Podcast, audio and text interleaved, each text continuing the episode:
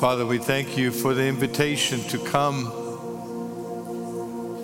to your throne of grace to find mercy in the time of need. Oh, how we need you. God, you know our situation, you know our family situations that are broken. You know our loved ones who are struggling with, with physical illness you know our financial situation and the struggles that we have. You know our loved ones who are far away from you. And God, in every situation, in every need, you're the answer. You have power to meet our needs, and we bring them to your feet. Heal, provide intersect, protect, save, and rescue. Draw those who are far away from you to yourself. Break their hearts that they may hear your voice and surrender to you, God. God, we pray for our church. Thank you for this wonderful church we call home for Calvary. What a great gift it is. We pray that you keep us together, keep us united in prayer and in one heart, in one spirit, in one mission. How we pray for, for our students that you continue to work in them to make them disciple makers. We pray, God, for our connecting point and the progress all the details of decisions that have to be made so that soon we can have a place where, where newcomers, new families will come and, and know how much we love them, know how much you love them, and, and have a place that is warm and welcoming, and, and that you'll use that as a place to bring glory to your name. God, meet every need that we have today. You can do that and even more receive the glory, God, for what you're going to do. Now speak to us, for we listen. It is in Jesus' name that we pray. Amen. Amen. Thank you so much. We'll continue to have this time uh, on Sundays, and, and we're uh, encouraging you to be praying one day out of the week in a special way. In fact, we had some uh, Embrace Oneness commitment cards that invite you to make a commitment to prayer or to other things. And I hope you receive one as you came in. If you don't have one, I'd like to ask ushers uh, to, to get one to you. you. You can raise your hand if you don't have a commitment card, and, and we'll get some ushers to get one to you. We, we realized we had most of them left over last week, so um, that means a lot of you didn't get one. So, uh, okay. I see some hands up, and so ushers uh, up in the balcony, especially. So uh, if we can, get, and, and in the back over here. So if we can get some ushers to get a response card uh, to our people, and right up here in the middle. So um, uh, thank you for that. All right, uh, uh, we've talked about embracing oneness, and and the action steps that we talked about was praying and serving and giving. Uh, keep your hands up. The ushers are coming. There's some here in the middle, some in the balcony, and some in the very back and middle over here. Thank you. Um, and, and we've been in this book of Ephesians, and uh, the first three chapters we said are, are doctrinal chapters. They talk about um, what, what it means to, to be in Christ. And then the last three chapters have to do with ethics. Uh, that means how we live. So uh, who we are in Christ and how we live. And so we're in that latter part of the book of Ephesians where uh, the author is giving us bold applications, very practical applications. That's, that's the nature of the second half of the book of Ephesians, and we've looked at that.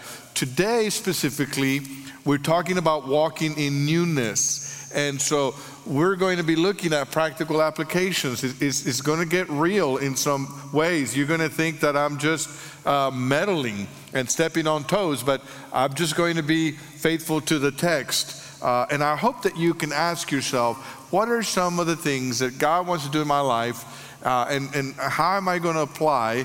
What is the one way in which I'm going to take this home with me and apply it? So let's jump to our text in Ephesians chapter 4, beginning with verse 17, Ephesians 4 17. And it reads like this So I tell you this and insist on it in the Lord that you must no longer live as the Gentiles do in the futility of their thinking. They are darkened in their understanding and separated from the life of God because of the ignorance that is in them due to the hardening of their hearts. Having lost all sensitivity, they have given themselves over to sensuality so as to indulge in every kind of impurity, and they are full of greed. That, however, is not the way of life you learned when you heard about Christ and were taught in Him in accordance with the truth that is in Jesus. As Christ followers, we are called to walk in newness, and that's what we're going to talk about today. And the first thing that we can draw from our passage is that we need to get our mind rerouted.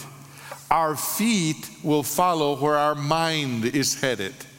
Our, our, our, where our mind points, that, that's where our life is headed. So it's very important that our mind is set in the right direction, that, that you put the right GPS destination in your mind. You know what GPS does when, whenever you're going in a certain direction and you take the wrong turn, it starts rerouting, right?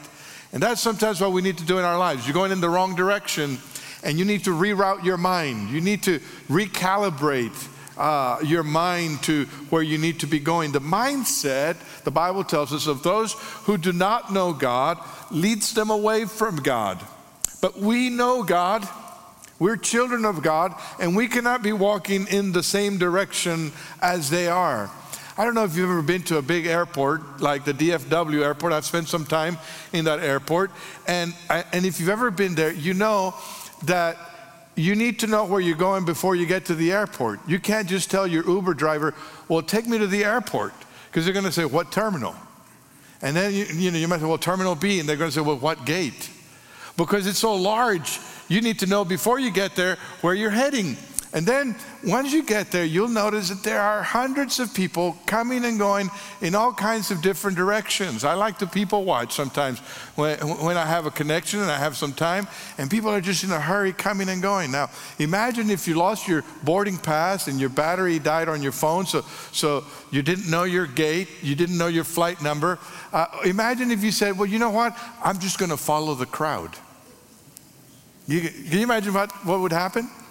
I mean, the crowd's going all over the place. You, you would end up in the wrong place. You, you cannot get to your destination by following the crowd because your, your destination depends on your identity and it, and it depends on where you're walking, where you're heading. So you, you need a boarding pass that has your name on it, that's who you are, you need a boarding pass that has your destination.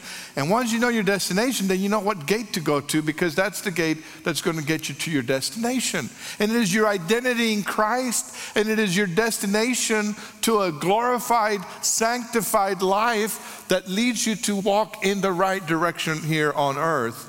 Now, notice that the Gentiles are not going to the right place. Now, the Gentiles here is not talking about non Jews in the, in, in, the strict technical sense. It, when he says Gentiles here, he's talking about those who do not know the true God. And he says that their, their, their mind is set on the small things. That's what it means, the futility of their minds. Their mind is set on the small things they, because of their ignorance of God and because their minds, their understanding has been darkened. Notice the progression here. There is a progression here in this passage. It's from ignorance to insensitivity to indulgence.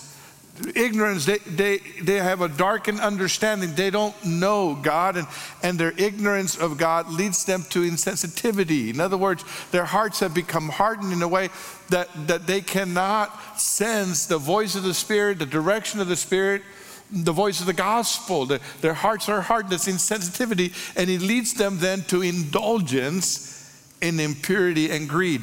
So when you look at people without God, you say, I wonder why they do that. Well, they do that because that's a natural progression from ignorance to insensitivity to indulgence. That's the direction in which they are heading without God. But we know God.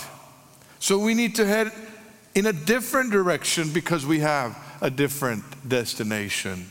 We've been called to a new way of life, and that requires intentionality. It, it requires for us to be fully engaged in this new way of living. We need to get our mind rerouted. We need to know who we are. We need to know where we're heading and then start walking in that direction. Look at verse 22 of our text as we continue to read.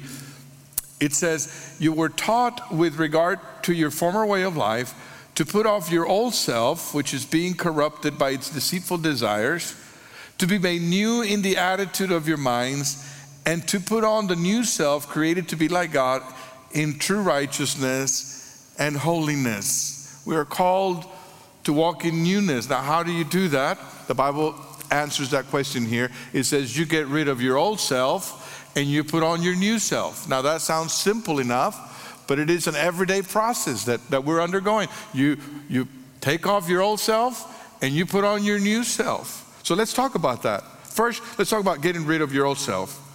Uh, it, it tells us here we need to put it off. We need to throw it away. I like Eugene Peterson's paraphrase. Uh, Ephesians 4:22 says, "Since then we do not have the excuse of ignorance everything, and I do mean everything, connected with that old way of life has to go. It is rotten through and through. Get rid of it. Think of it as cleaning your closet from time to time. There are some of you that have stuff in your closet that just needs to go in the trash can. I'm, I'm just going to speak the truth. Some of you have th- things in your garage that you're thinking about what you might do and when you might use them. Look, just get the trash bag close to it and just start throwing that stuff away. And we can anoint you with oil so that you can let go in the name of Jesus of those things. But, but in our spiritual life, we need to get rid of it. You know, if, if, if someone uh, that's been on a diet loses weight and, and they, they go down four or five sizes, they don't want to keep wearing their old clothes.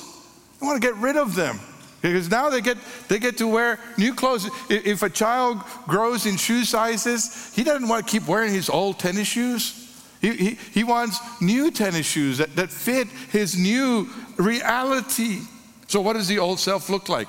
What characterizes that way of life. Now, it's interesting because different church traditions have things that a list of, of things you shouldn't do, right? Some, some, depending on what tradition you're from, some traditions say, well, you can't smoke, you can't drink, and you can't dance, at least not with both feet, right? Or, or you can't gamble, you can't play cards, and you can't chew tobacco. Or if you chew tobacco, you can't spit, which that's pretty gross, right? How do you do that? Yeah. Or you can't celebrate Halloween, have Christmas trees, or have Easter bunnies because that's pagan. You know, different traditions have different lists of things that you shouldn't do. But rather than looking for what is my traditions list, we should look at what is what the Bible tells us that we should get rid of. And so let's, let, let's look at that in verses 25 through 31 uh, in Ephesians 4. And it says, Therefore, each of you must put off falsehood and speak truthfully to your neighbor, for we are all members of one body. In your anger, do not sin. Do not let the sun go down while you are still angry, and do not give the devil a foothold. Anyone who has been stealing must steal no longer, but must work, doing something useful with their hands, that they may have something to share with those in need. Do not let any unwholesome talk come out of your mouths but only what is helpful for building others up according to their needs, that he may benefit those who listen. And do not grieve the Holy Spirit of God, with whom you were sealed for the day of redemption. Get rid of all bitterness, rage, and anger, brawling and slander, along with every form of malice. This list is a lot better than whatever your church tradition gives you. It, it's, it's the Word of God. It's the one that we need to pay attention to. I've grouped these into six things that we need to get rid of, and let me just mention them quickly. The first one is falsehood, verse 25. Falsehood doesn't become, doesn't belong in our lives anymore. You know, the devil is a liar. And anyone who practices deceit is following the author of deceit. So, so all followers of Jesus need to get rid of pretense. We need to take off our mask and be genuine. So get rid of falsehood. Secondly, rage. Anger is mentioned here. It says, In your anger, do not sin. What does that mean? Anger is not a sin. God gets angry. He gets angry at sin. He gets angry at injustice. And so we can get angry like God. But what he's talking about here is rage. It's when we let anger go to the next step, it's when we act out of our anger. It says, not letting the sun go down while we are angry. It means that at the end of the day, you make peace. That, that if, you, if you've been angry today, then before you go to bed, make peace. We don't let anger fester in our hearts overnight. The devil's looking for a foothold in your heart. He's looking for a, for a little opening so that he can come in and wreak havoc. And, and when you let anger stay in your heart overnight, over days, over weeks, you've opened the door to the enemy to come in and destroy and, and, and do things in your life. It's, it's like mayhem from Allstate commercial. Mayhem is everywhere. So protect yourself. Get rid of anger. Three, cheating. Apparently, in verse 28, it tells us that stealing was a way of life for these Gentiles in Ephesus. But Paul says, no, no, you can't live that, that anymore. You can't steal to make a living. Now you have to work with your own hands. Uh, and there are, uh, this applies to, to avert thieves. You can't steal anymore. But it goes beyond that. It, it, Paul is referring to dishonest gain. So people who cheat the IRS, people who cheat in their business, people who embezzle, people who cheat in government programs, people who try to get their kids in, in very uh, elite schools by bribing somebody, all of those things, there's cheating. And it's not, it's the old way of life, it's not the new way of Jesus. Get rid of it. Number four, profanity, verse 29. And I don't mean necessarily a specific list of words that, that should not be allowed in a Christian's vocabulary, uh, where your teacher or your, or your little child says, language, right? I mean, there are some words that shouldn't be coming out of the mouth of a Christ follower, but, but what we're pointing to here is not a, a legalistic sense of which words are in and which words are out. Paul talks about it as unwholesome talk. He admonishes the Ephesians to get rid of that. We need to get rid of words and conversations that are not wholesome. And we need to use our discernment to, to figure that out. Do our conversations build people up or do they tear them down? Do my words encourage others or they discourage them? When I, when I walk into a room, are people lifted up or, or are they downcast because of the things I say?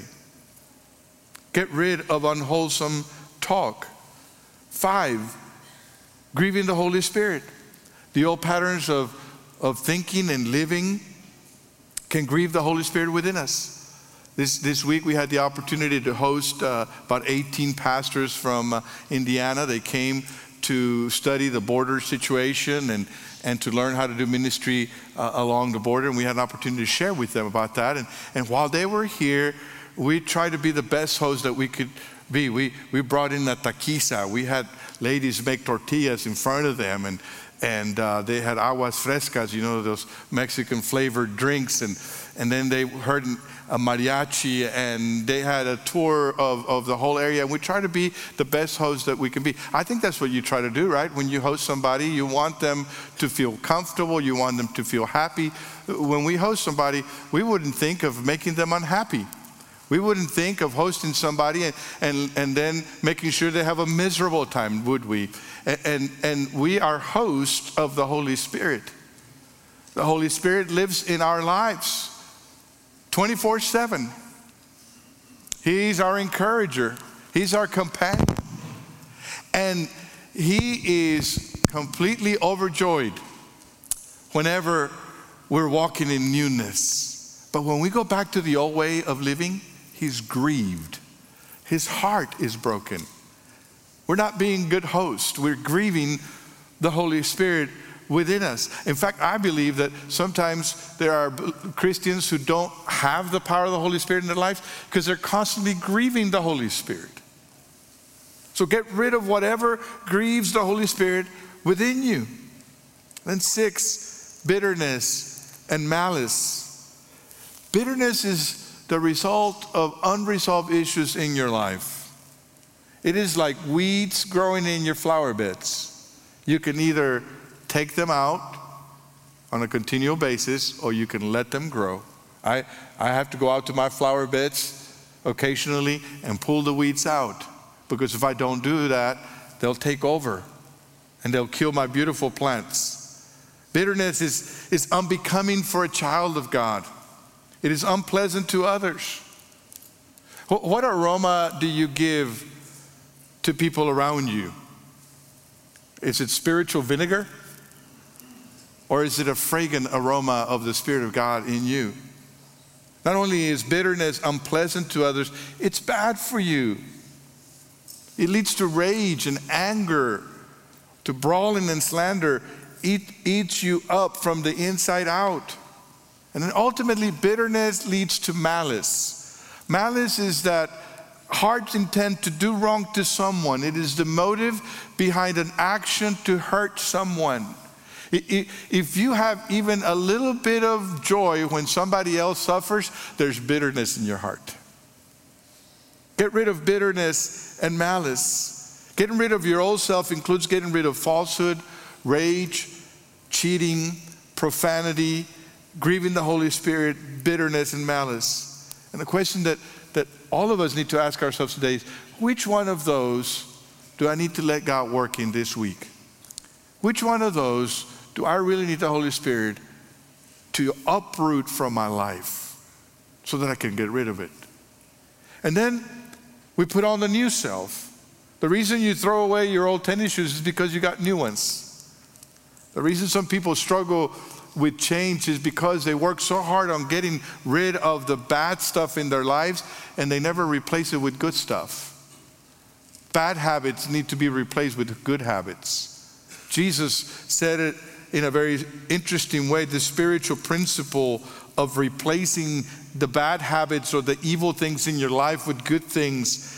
Eh, look at what he says in Matthew 12 43 and 45. He says, when an impure spirit comes out of a person, it goes through arid places seeking rest and does not find it. Then it says, I will return to the house I left. When it arrives, it finds the house unoccupied, swept clean, and put in order. Then it goes and takes with it seven other spirits more wicked than itself, and they go in and live there. And the final condition of that person is worse than the first. That is how it will be with this wicked generation. You know, do you know people who struggle with addiction? I, I've dealt with people that struggle with addiction. I have people in my family that struggle with addiction.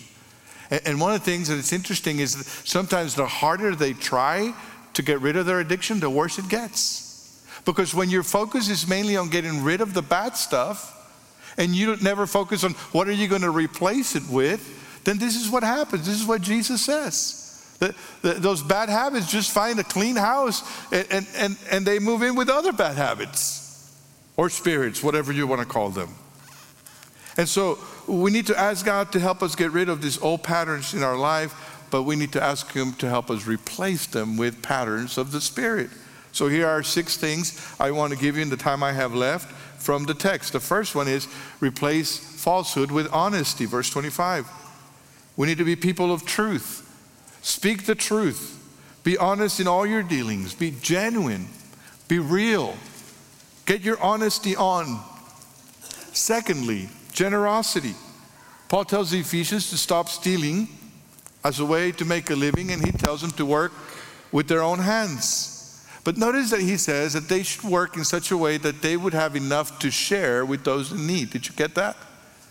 So here's the thing in the new way of life, we work not only to meet our own needs and our family needs, but we work in order to be generous with others. Stealing and cheating are, are despicable. Working to meet our own needs is just average. But the new life in Christ leads us to work, to meet our needs, and to be generous. Generosity with our finances is evidence of a transformed life. So get your generosity on. Thirdly, nurture. The opposite of unwholesome talk is nurturing conversation. Our words should build others up. My wife is always checking on me when I'm sending texts. She says, You're being mean again. And sometimes I have to edit my texts. Be sensitive to where people are and let your words be nurturing. Eugene Peterson says, Watch the way you talk, let nothing foul or dirty come out of your mouth. Say only what helps, each word a gift. So get your nurturing talk on. Fourth, kindness and compassion. You know, it's interesting that we asked to we are asked to rate restaurants and hotels and places of service. And part of the way that we rate them is their kindness. How well did they treat us? Were they nice to us? Did they say hello? Did they, did they ask how we were doing? Did they take a personal interest in us? And so here we're rating. And people are, you know, I don't know if people ever tell you, hey, you're going to get a survey, make sure you put five stars, right? They tell you what to rate them, right? I wonder sometimes if God were to send a survey to the people that are around me, how would they rate me on kindness and compassion? How are we doing with that? Compassion requires empathy. That means that when you're dealing with other people, you need to put yourself in their place just for a moment. Just take, take a moment to be in their shoes and to feel a little bit of what they might be feeling. That's where compassion comes from. It is a, a, a, an empathy, it is a being with, a suffering with, a, a feeling with somebody. And that's what Jesus did for us. He came to where we were. He met us at our point of need and, and loved us from that spot. So get your kindness and compassion on. And then, five, forgiveness. Those of us who've experienced God's forgiveness should be known by our forgiveness of others, shouldn't we? Not only did God forgive us when we first came to Him, but He keeps forgiving us all the time. Amen? Forgiveness should be natural. You know, there, there's a controversy recently in, in Dallas about uh, a, a, lady, uh, a police woman who um, thought she was going into her apartment, but was going actually into someone else's apartment and she thought it was an intruder and she shot him and killed him.